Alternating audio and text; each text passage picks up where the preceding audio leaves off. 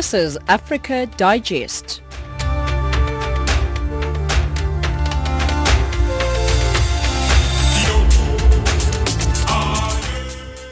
Good evening and welcome to Africa Digest. You're listening to Channel Africa, giving you news from an African perspective. We're broadcasting live from Johannesburg on the frequencies 9625 kilohertz on the 31 meter band to Southern Africa and online on www.channelafrica.co.za. I'm Amanda Machaka, driving the show with Joalane Tulo, Wisani Matebula and Musibudi Makura. Top stories on Africa Digest. The majority of Basotho want Lesotho to establish a union with South Africa. The 2007 Intercensal Demographic Survey for Zimbabwe shows an increase in the infant mortality. In economics, South Africa's finance minister says the outlook for tax revenues remains unchanged. And in sport, Mamelodi Sundowns look to get a favorable result in tonight's CAF Champions League tie. But first, the news with Joalani.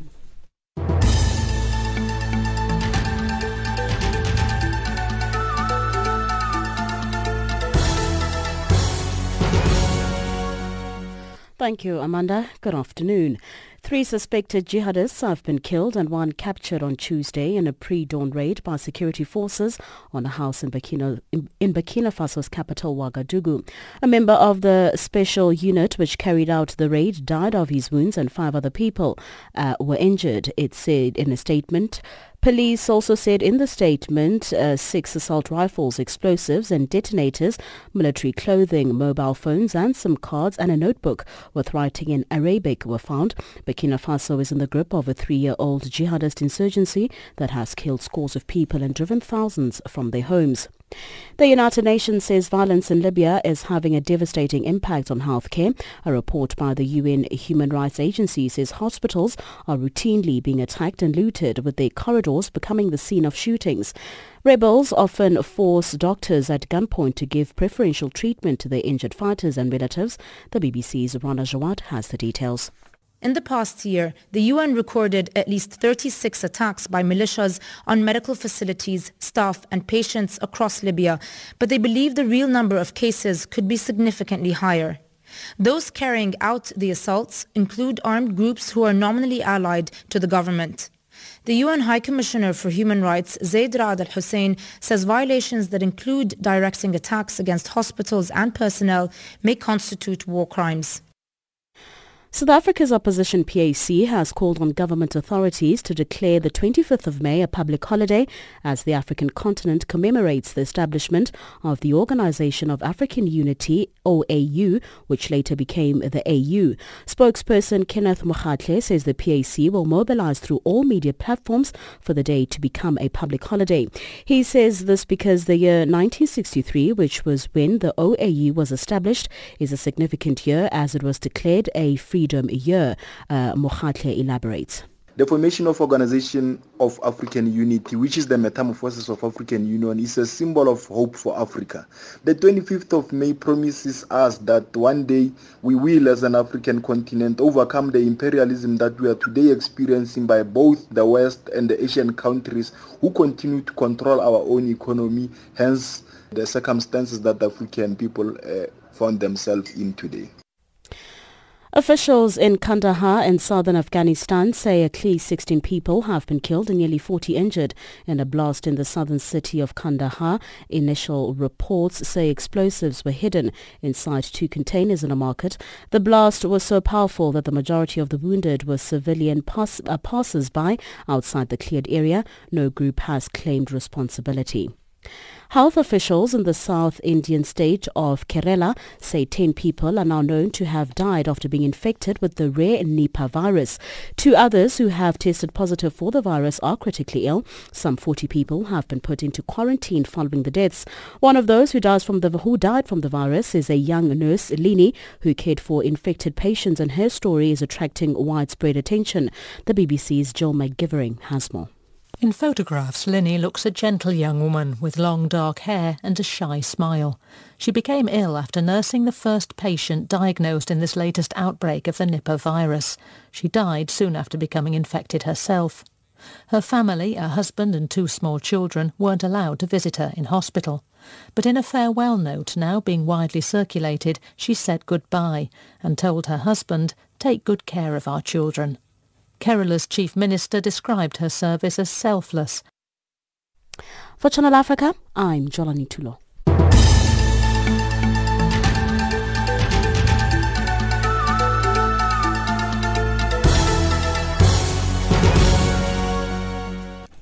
Thank you, Jolani. The majority of Basotho want Lesotho to establish a union with South Africa. This is according to the findings of a new survey conducted by Afrobarometer, a Pan-African research network. The researchers found that 52% of Basotho say Lesotho can only realize meaningful development if it becomes part of South Africa, and this figure reflects an increase from just 40% who were in favor in 2014. Afrobarometer's Libuseng Malephane has more. Yes, we undertook an Afrobarometer survey here in November. The survey started on the 25th of November and ended on the 11th of December. We had Lesotho-specific questions which looked at our relations uh, with South Africa considering our geographical position and our relations with South Africa. And we had the question about dual citizenship because at the moment the law does not allow dual citizenship in Lesotho. So we had a question about what the opinions of the citizens were considering uh, the law being amended, the constitution being amended to allow dual citizenship in general and in particular with South Africa. And again, there was a question which asked uh, the opinions on whether the citizens think that Lesotho can uh, attain meaningful development uh, sure. if it's not part of South Africa. Uh, we have asked this question in the past surveys and always less than about 40% would agree with that. But this time, for the first time, it was more than 50%. Sure. Yeah, and on the dual citizenship, we have 72% agreeing with uh, dual citizenship generally with any country, and for South Africa, about 77%.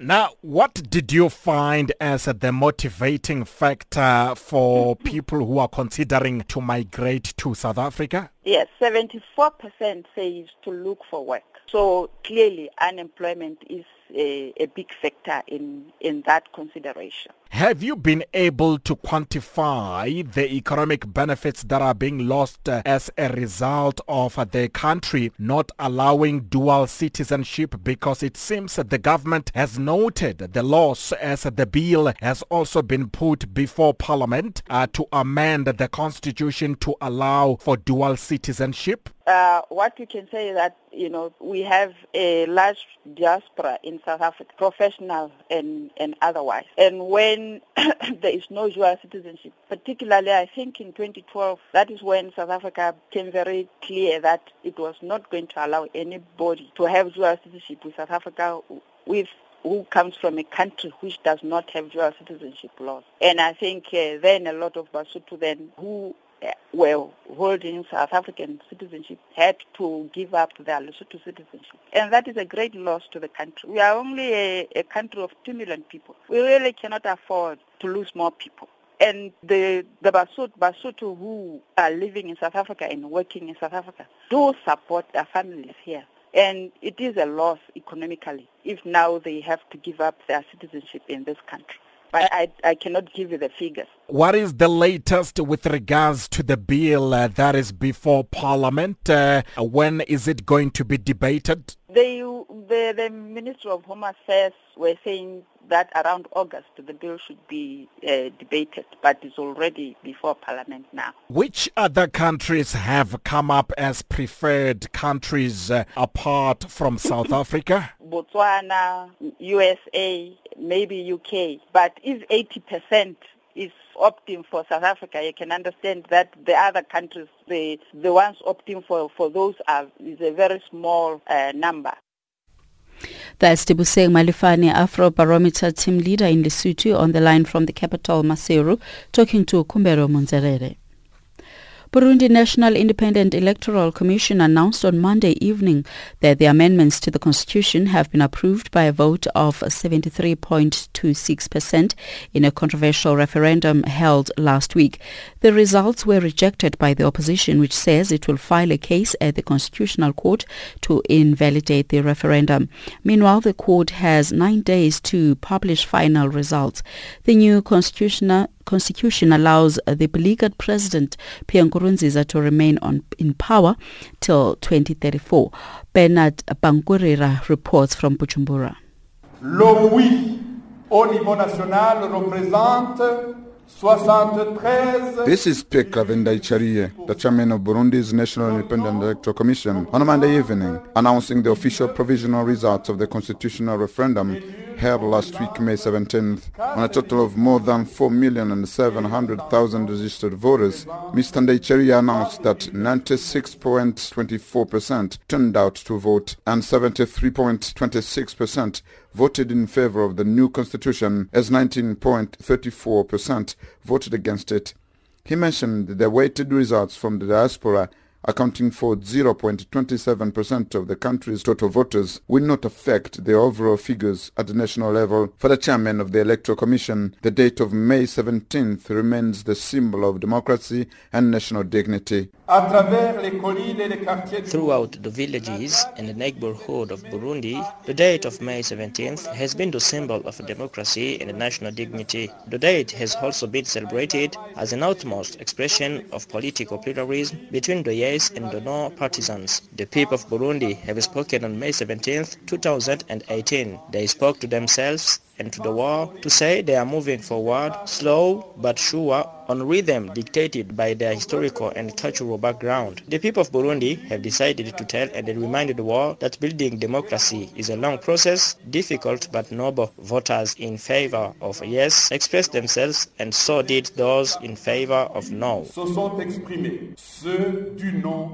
The chairman of Burundi's Independent National Electoral Commission thanked our political stakeholders involved in the process for their contribution to the whole process as the international community and Burundian opposition strongly disapproved the constitutional referendum, Mr. Pierre Claver Ndayicariye says the process is criticized because it was a real success for Burundians themselves. Allow me to thank political parties and independents involved in the electoral campaign from the 1st to the 4th of May 2018. Here I'm referring to the 26 political parties and the independent Amizero Burundi who came to register to the headquarters of the National Independent Electoral Commission to run the campaign. During the campaign, the electoral education on how to vote has been tremendous effort made by both sides during the whole process deserved the appreciation of all. Overall, the campaign has generally respected the law to have some national political leaders or foreign partners criticizing the May referendum. We should, however, understand the process is criticized because it has been a real success on planning political and democratic plan.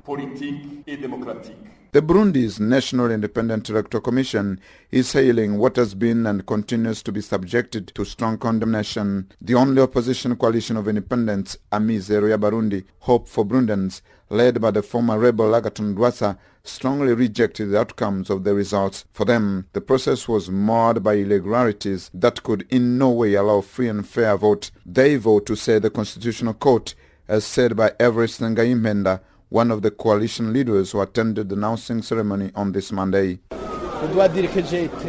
I have to say I'm surprised to hear the statement because hearing what is said by the chairman of the electoral commission one will think everything is all right. But you already know that since the launch of the process you know that people were threatened intimidated people who were locked up or even killed even during the campaign. Surprisingly they don't say anything on that but instead present things as the best of the world. I'm really really appalled. We believe the electoral law provides for remedies. We will file a case at the Constitutional Court.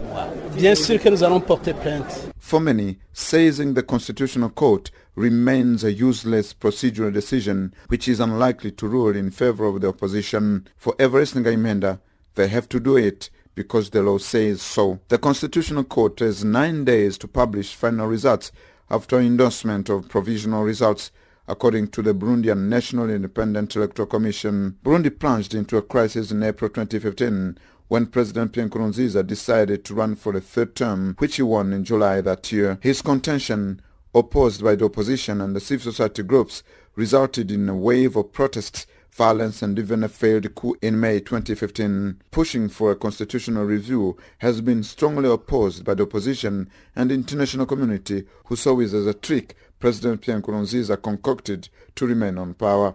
One of the key changes is that the new constitution extends the presidential term from five years provided in the 2005 constitution to seven years. Though he has not announced it yet, many believe the approved new constitution opens the doors for him to vie for another consecutive presidential terms to rule the country till 2034. For Channel Africa, this is Bernard Bankukira reporting from Bujumbura.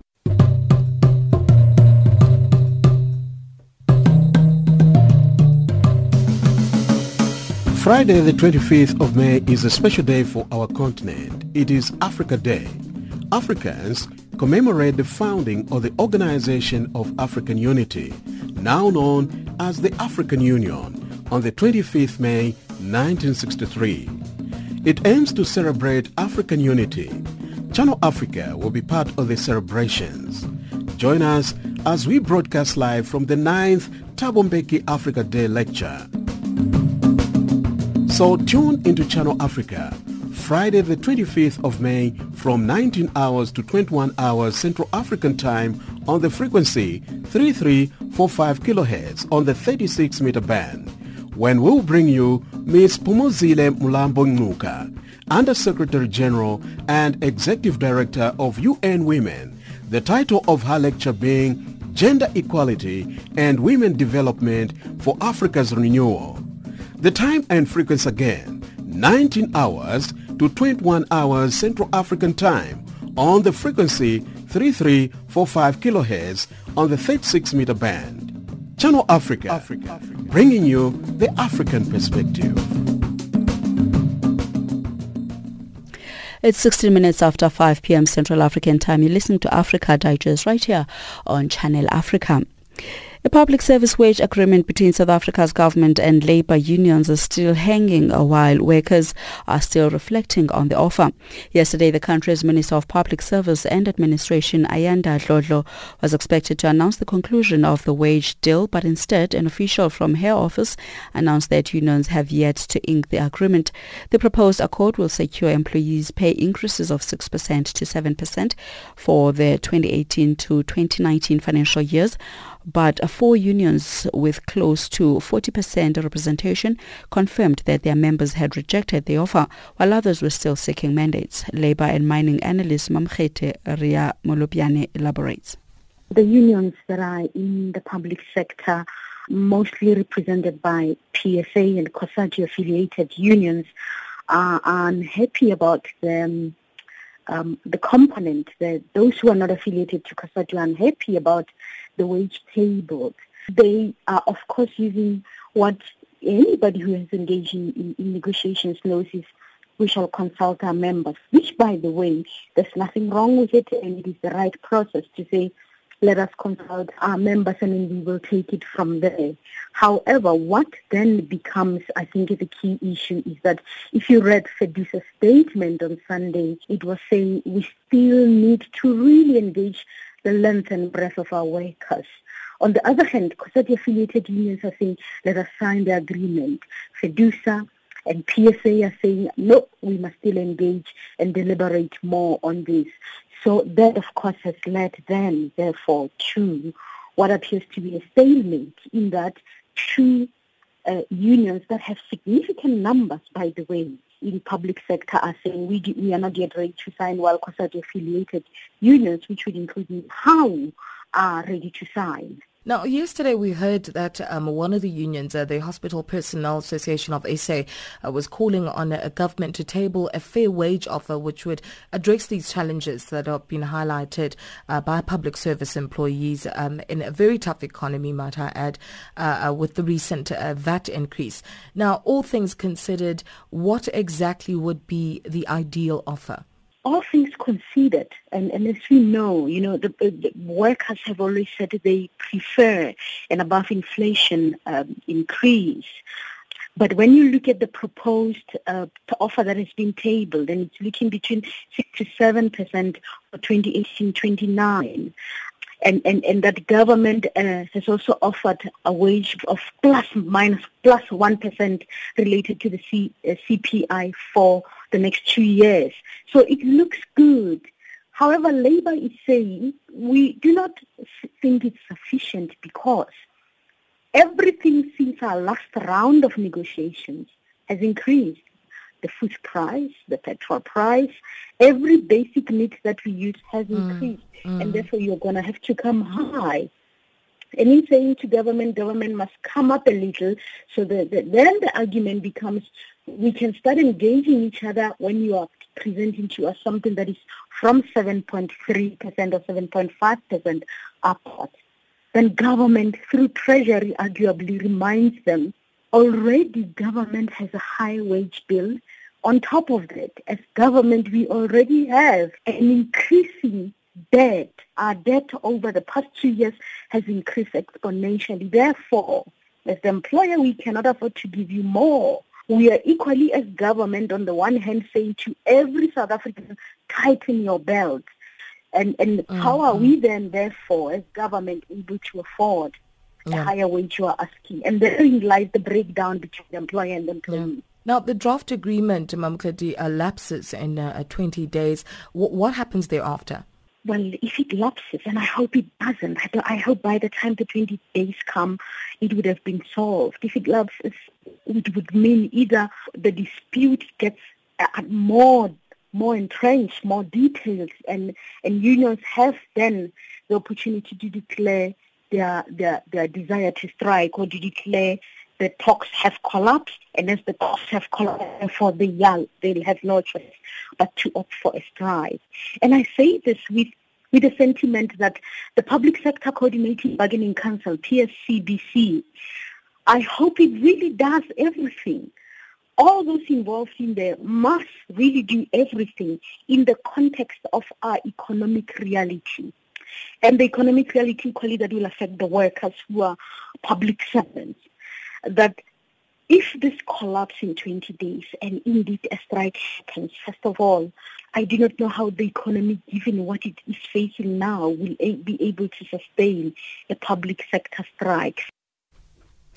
That was Mamkhete Ria Molopyane, labor and mining analyst talking to Zikona Miso. A 25-year-old Egyptian has been the sensation of the English Premier League. Mohamed Salah is nicknamed the Pharaoh. He has scored uh, 44 goals for Liverpool this season and helped them to the Champions League final.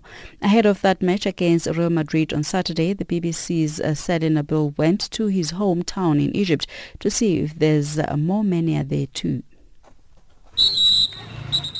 I'm standing on a brand new football pitch in rural Egypt. We are in Negrig, Mohammed Salah's hometown. It's about four hours away from the capital, Cairo. The pitch is full of young, energetic players. They are between 8 and 14 years old. Mohammed Salah's name is on everyone's lips here. When I see him playing, I feel it's me playing. I feel grateful that Salah is from our town. Salah is like a big dream to me. I love Salah and other world footballers too.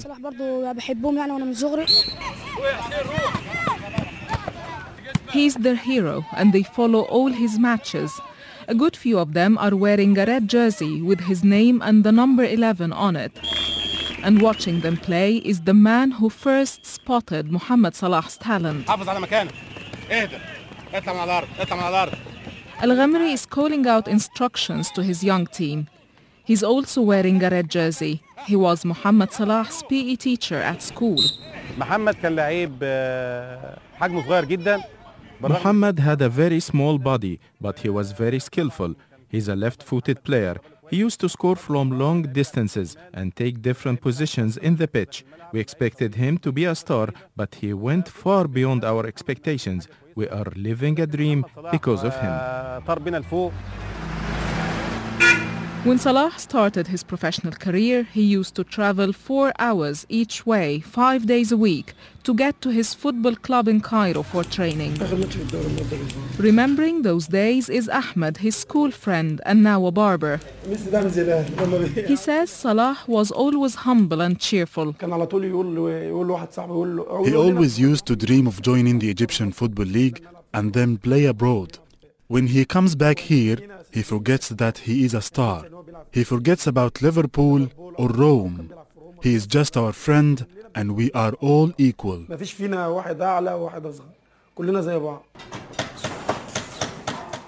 Nobody would have heard of Negrig if it wasn't for Muhammad Salah. It's like many Egyptian towns where people try to get by. But there is the buzz of building here. In the center, a new school is being built, and not with state funding. This is Muhammad Salah's charity. Hassan Bakr is in charge. The people here had already started to collect money to build the school. But when Salah knew, he and his father decided to fund the whole project. They even asked mosques to call on residents not to pay a penny.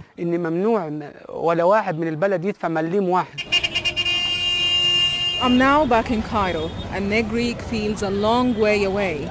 But everywhere I turn, I see Muhammad Salah's face. I am at a street market which sells special lanterns for Ramadan with Muhammad Salah's face on them. There are mugs, t-shirts, coasters, key rings, a lot of stuff. I've just bumped into a mother with her two little boys. They were browsing the market. They want lanterns, cushions and small tablecloths.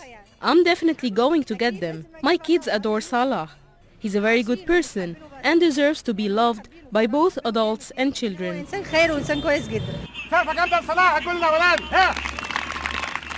That's the magic of Muhammad Salah. He unites Egyptians from all backgrounds. He has won fans across the world with his success on and off the pitch. But it's us Egyptians who will be cheering the loudest.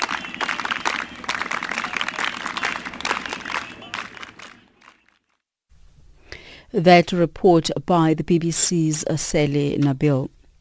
More than 15 people have reportedly died and thousands displaced in northern Somalia after heavy rains caused by tropical cyclone Sagar wreaked havoc in the Horn of Africa over the weekend. Channel Africa spoke to Davis Okoko, Regional Emergency Response Manager at the Norwegian Refugee Council to get the latest. Currently in Djibouti, there are 20,000 people that are affected uh, by Cyclone Sagar and 10,000 people in Somaliland. In addition to that, uh, homes and fishing boats have been destroyed, in Puntland. Uh, generally, the number of uh, the mortalities may or may not rise depending on the after effects of the flood because most of the effects of the flood happen after the floods have passed. So we are putting a conservative figure as you just quoted, but uh, we will keep monitoring and getting updates from the teams. This is the biggest storm to hit the region, Davis, in years, and thousands, uh, we understand, have been displaced. I can imagine the situation uh, must be dire at the moment. Are the most affected getting the necessary humanitarian assistance? Within 72 hours, uh, we did a rapid uh, needs assessment soon after the storm had uh, passed. And uh, we realized that the most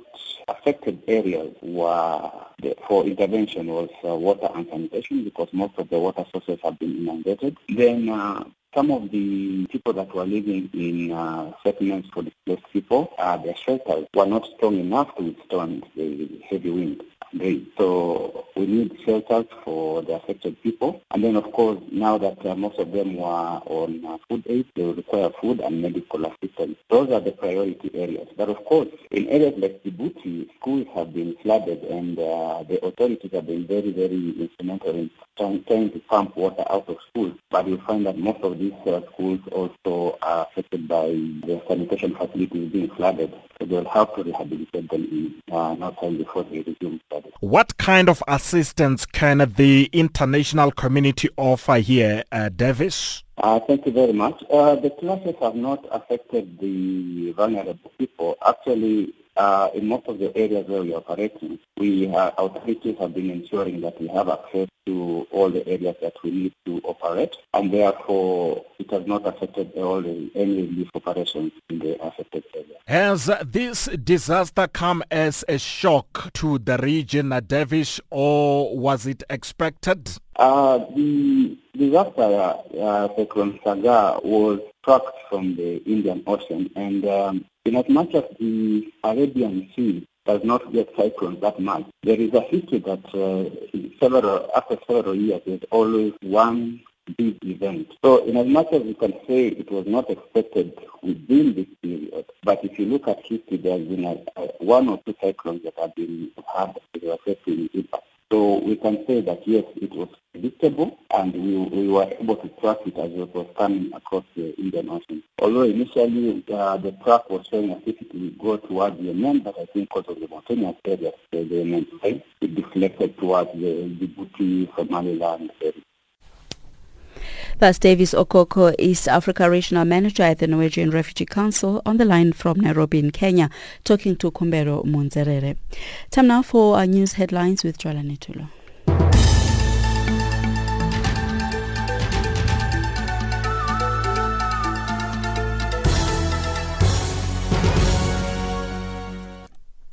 Thank you, Amanda. Making headlines, three suspected jihadists have been killed and one captured on Tuesday in a pre-dawn raid by security forces on a house in Burkina Faso's capital, Ouagadougou. South Africa's opposition PAC has called on government authorities to declare the 25th of May a public holiday as the African continent commemorates the establishment of the Organization of African Unity, which later became the AU. And finally, the United Nations says violence in Libya is having a devastating impact on healthcare. For Channel Africa, I'm Jolani Tulo.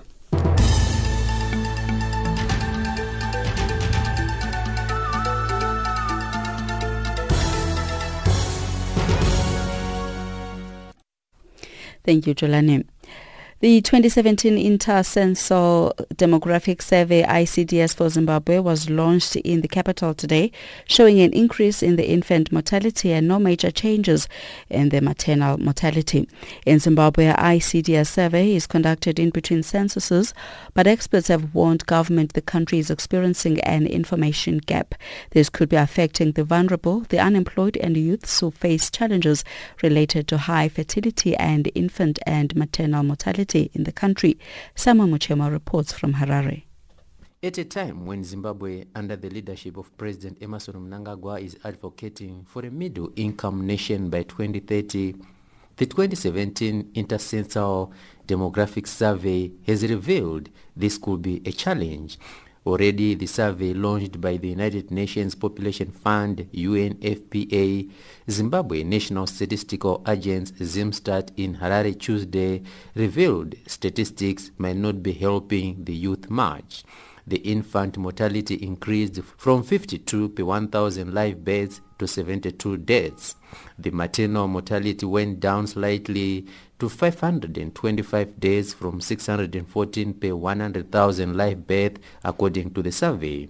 UNFPA country representative Dr. Esther Muia expressed concern over the increased deaths at a time when the country should be doing much better. The figures are changing but at a slower rate than they could be. So one of the things is no woman should really die while giving birth to a life. And therefore it means who is dying? Why are they dying? And like I've just said, the younger people are the ones who are giving birth because you cannot become a maternal death statistic if you are not pregnant. So who is getting pregnant? And if they're getting pregnant so often, it means they are putting themselves at more risk. They become more vulnerable and have the higher risk of dying during either pregnancy or childbirth or immediately thereafter. So maternal mortality, although it's decreasing, it could do better. And that's why with government, they are working very hard and we are supporting to see how can we reduce maternal deaths. Government was urged to improve child health in order for the country to curb both maternal mortality and infant mortality, Dr. Esther Muia said. I say uh, child health because when you get pregnant, it's the positive outcome that you're looking forward to. A live child who is alive and well. However, if a woman keeps losing her children, what will she do? She'll keep getting pregnant and wanting to at least get one that will survive two, three, isn't it? And in doing that, she's again putting herself at risk because she probably gets pregnant before she completely recovers from the previous pregnancy. So that's how they are interrelated because it's not just about getting pregnant, but it's about having a live baby that will grow and continue the generations ahead. The UNFPA boss added. In Zimbabwe, the number of children that a woman could give to during her, her reproductive period, which is between the age of 15 and 49, 50, is really about 1.8, meaning on average about two children during the whole cycle. However, that's not what the intercensal demographic and health survey is showing. It's showing four, which is twice the number. And therefore it was important to find out who is it who is giving birth. And it turns out it's the much younger, the adolescents. Why? Because this is the group that is most productive, most sexually active. However, it means there's a problem somewhere in access to them managing to have to give birth when they want, how many children they want. Therefore, do they have enough information? According to the survey report, poverty could be driving young girls and women into giving birth when the health service delivery is not accessible or crumbling. As such, the Zimstat director, Dr. Mutasa Dzinotizei, called on government to create meaningful employment that comes with benefits such as medical schemes. Or these on-account workers fall either they are underemployed and or fall into the category of vulnerable employment. These, the latter are typically those workers who are less likely to have formal work arrangements and are therefore more likely to lack elements associated with decent work, such as adequate social security, pensions, and medical aid benefits. They are in the category of vulnerable employment. They have contributed something to the gross domestic product.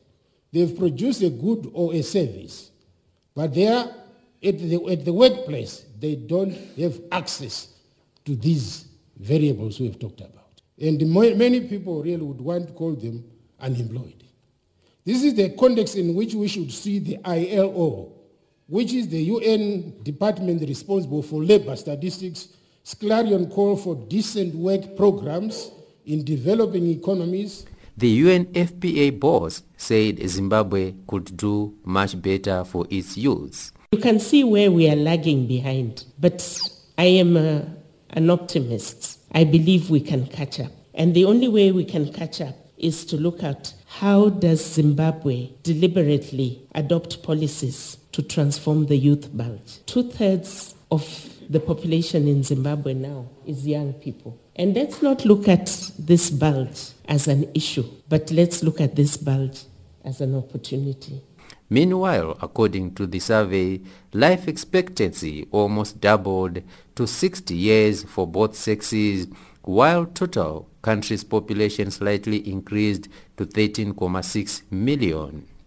In Harare, Zimbabwe, for Channel Africa, this is Simon Muchemwa.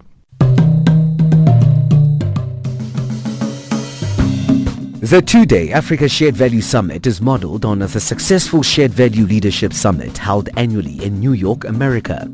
Shift Social Development, the team of women behind the summit, aims to create an annual platform where shared value practitioners can share their stories and influence businesses and brands in the creation of shared value, thus embodying their mantra, profit with purpose. On the 24th and the 25th of May, Channel Africa will broadcast live from the event taking place at the Maslow Conference Center in Sandton, Johannesburg, South Africa. Tune into Africa Dialogue on the 24th of May at 1100 hours Central African Time when we will look at building business for the future. Then on Friday, the 25th of May, join Gateway to Africa, also at 1100 hours Central African Time for another live broadcast looking at shaping Africa's future. Channel Africa, bringing you the African perspective.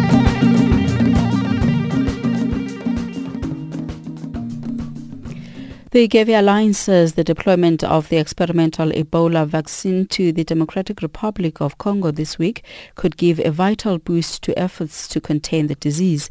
The public-private global health partnership has joined a number of organizations in a vaccination campaign that seeks to curtail the spread of the disease. Gavi says is providing 1 million US dollars towards the vaccination drive.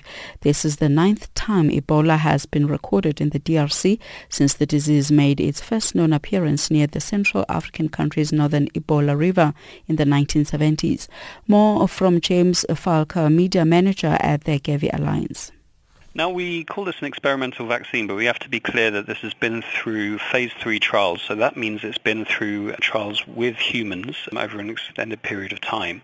It's been shown to be safe. It's been shown to be 100% effective as well in those trials with quite a large confidence interval, but we know that it does work. So using it in this outbreak, we really do think this could really help the response, help to contain the outbreak, and hopefully help to save lives. Now, for those who are not familiar with this ring vaccination method that has been used in this outbreak, what is is it and how does it differ from mass immunization? So ring vaccination is a much more targeted approach. So for those familiar with how we normally do vaccine campaigns, we try to do mass immunization. So we try to immunize as many people as we can in an area, in a country, to try and get rid of a disease. With ring vaccination, what we're doing is essentially targeting people who come into contact with Ebola cases, so people who have been infected with Ebola. So what we aim to do is to vaccinate all health workers who might come into contact. That's really important because they are some of the most vulnerable people, incredibly brave people trying to fight these disease. But we also try to monitor and investigate who each case, each person infected with Ebola may have come into contact with. And then we try to reach out to them with the vaccine we try to reach out to anybody who's then come in contact with them. So it's a much more complex way of doing it, but it can actually really, really help to bring an end to an outbreak because what you're essentially doing is creating a ring around the people who have been infected with the disease to stop it from spreading any further. James, how many doses of the vaccine have been made available in this vaccination drive? And is Gavi funding every single one of them? So what we've done, we've, been working with the manufacturer, Merck, based in the US, to create a stockpile essentially of 300,000 doses. Now 100,000 doses of them are ready to go at any time, so they're ready to be shipped out now. The other 200,000 are also will be ready um, shortly.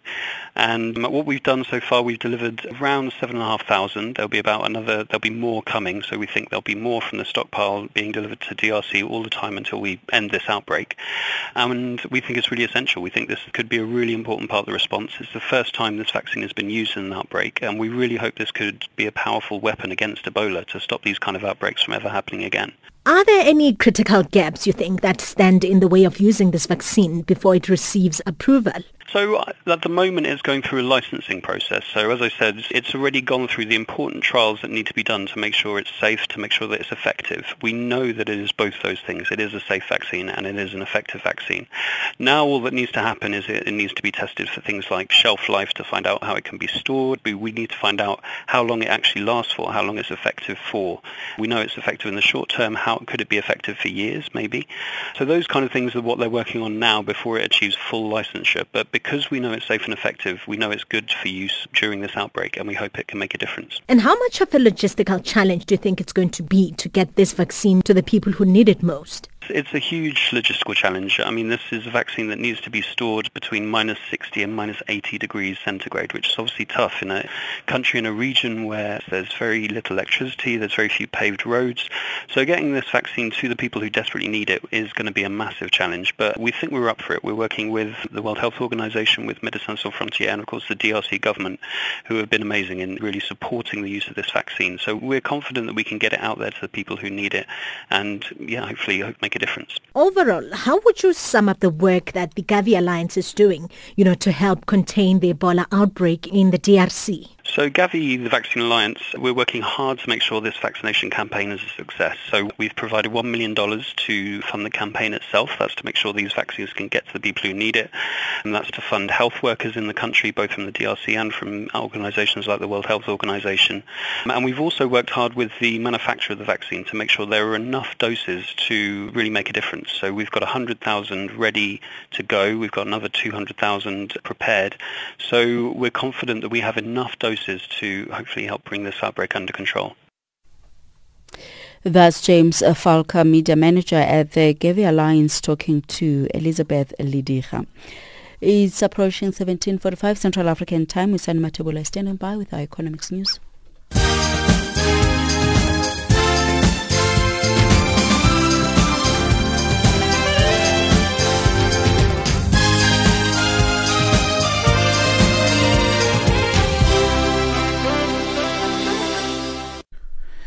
Good evening. Thanks, Amanda. China says it will cut the tariffs it charges on imported cars from next month in the latest sign of easing tensions over trade with the U.S.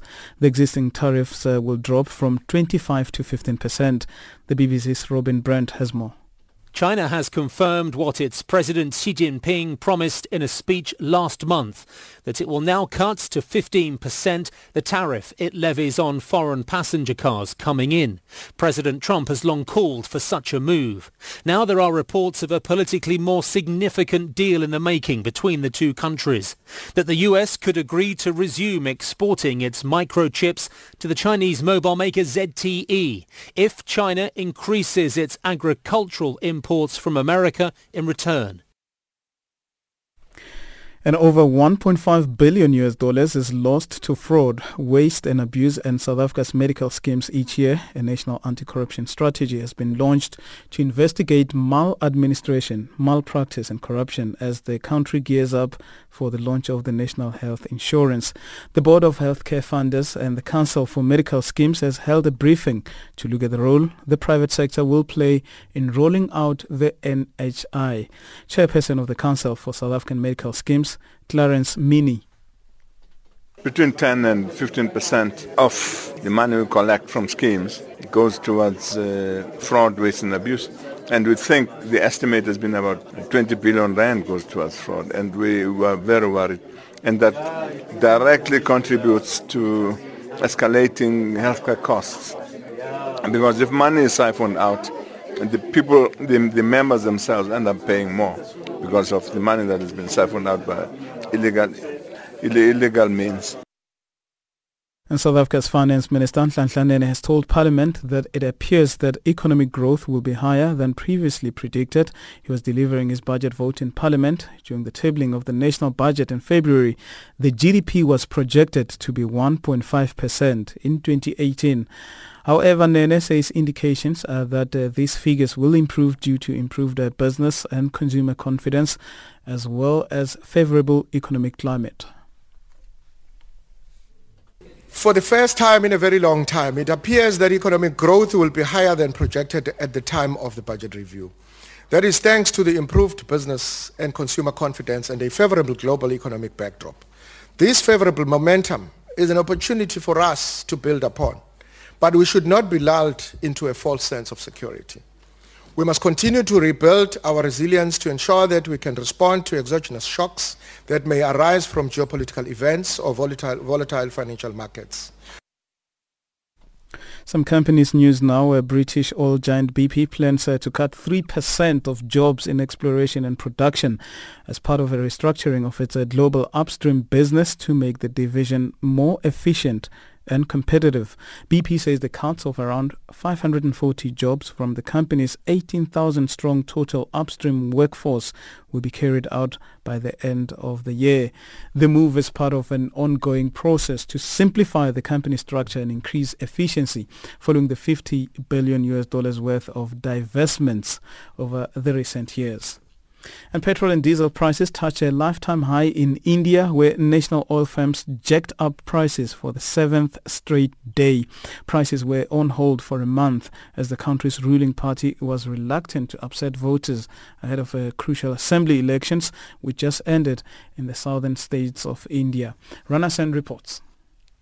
And as consumers fumed and businesses stared at cost overruns, the government said it was looking at ways to rein in fuel prices. But ruling BJP party spokesman Vishwas Pathak argued that could happen only if cars use solar power. Prices are going up. It is really torturous for every citizen. But we cannot change the construct because our priority is development of the country. Indians must wait until 2030 for that to happen. Financial indicators now we start with the dollar which is at uh, 9.84 Botswana Pula and 10.13 Zambian Kwacha. In BRICS currencies the dollar is at 7.31 Brazilian real at 62.2 Russian ruble at 68.8 Indian rupee and 6.38 Chinese yuan and also at uh, 12.76 South African rands. In European currencies, it's trading at 74 pence to the British pound and 85 cents against the euro. Commodities gold $1,288, platinum $891 per fine ounce. Brent crude oil is at $78.57 per barrel. And that's how it's looking right now.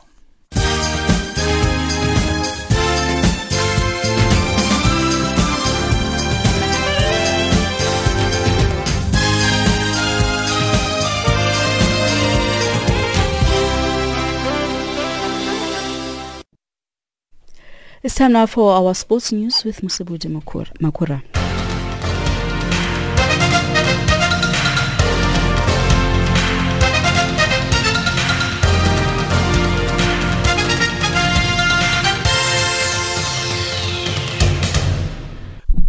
Thank you, Amanda. Good evening, sports fans. And starting off with football news, Mamelodi Sundowns head coach Pitso Mosimane says CAF Champions League remains their biggest challenge than any other cup competition on the football calendar.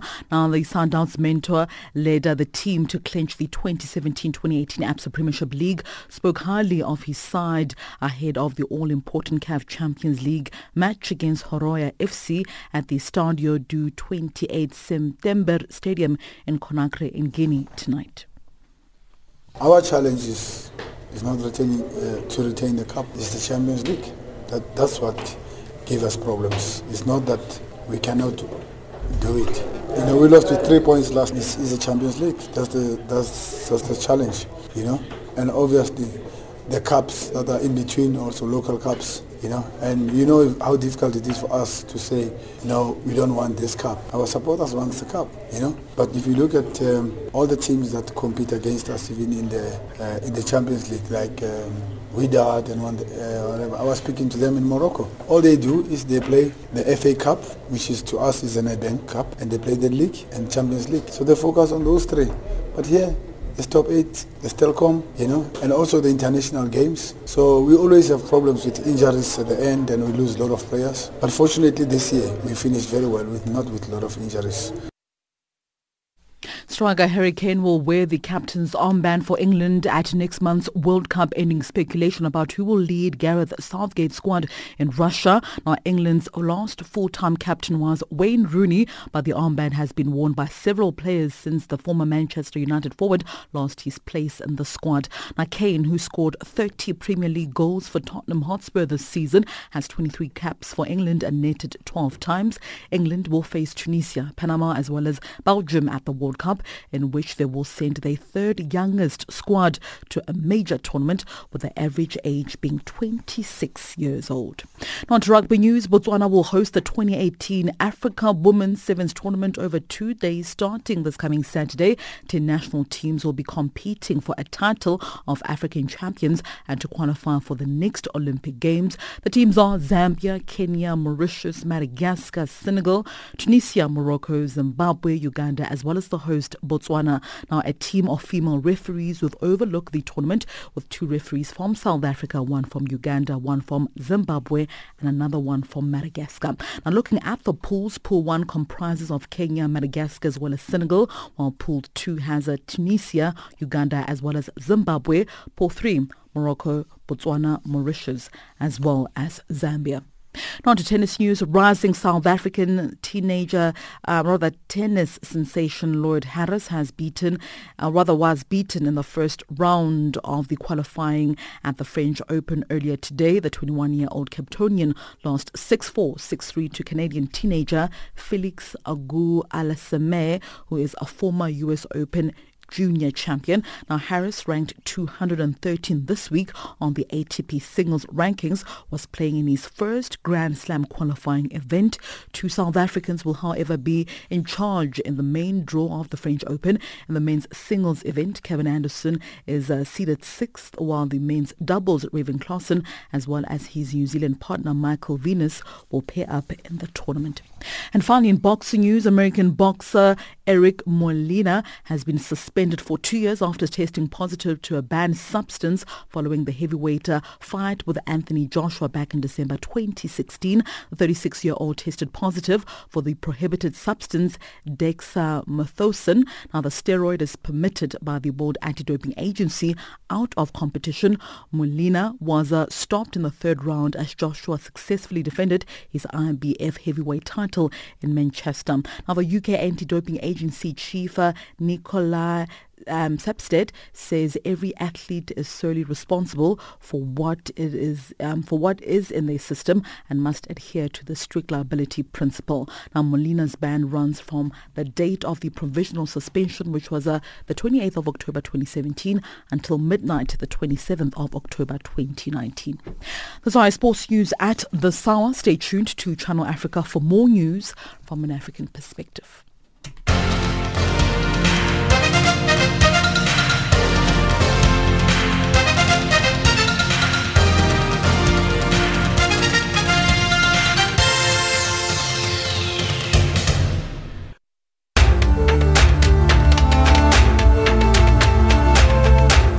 This is Africa Digest.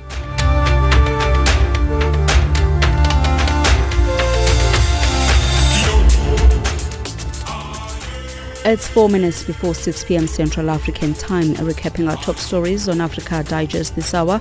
The majority of Basotho want Lesotho to establish a union with South Africa, and the 2017 Intercensal Demographic Survey for Zimbabwe shows an increase in infant mortality. That wraps up Africa Digest from myself, Amanda Machaga, producer Leanda Maome, technical producer Adrian Kenny, and the rest of the Africa Digest team. Thank you for listening. You can send us your comments on the show.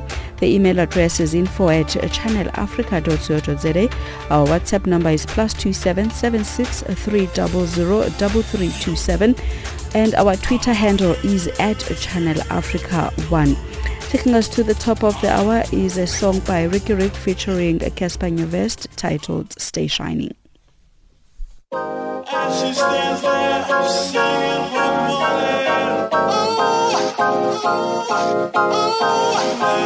God, it's Major League. I wake up every morning singing for money.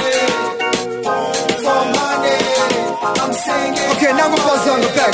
Hey, I get come on your swag and akekho omunye oshaya ingoma njengam akekho omunye oncoma njengam akekho omunye onengqondo njengam unkulunkulu number one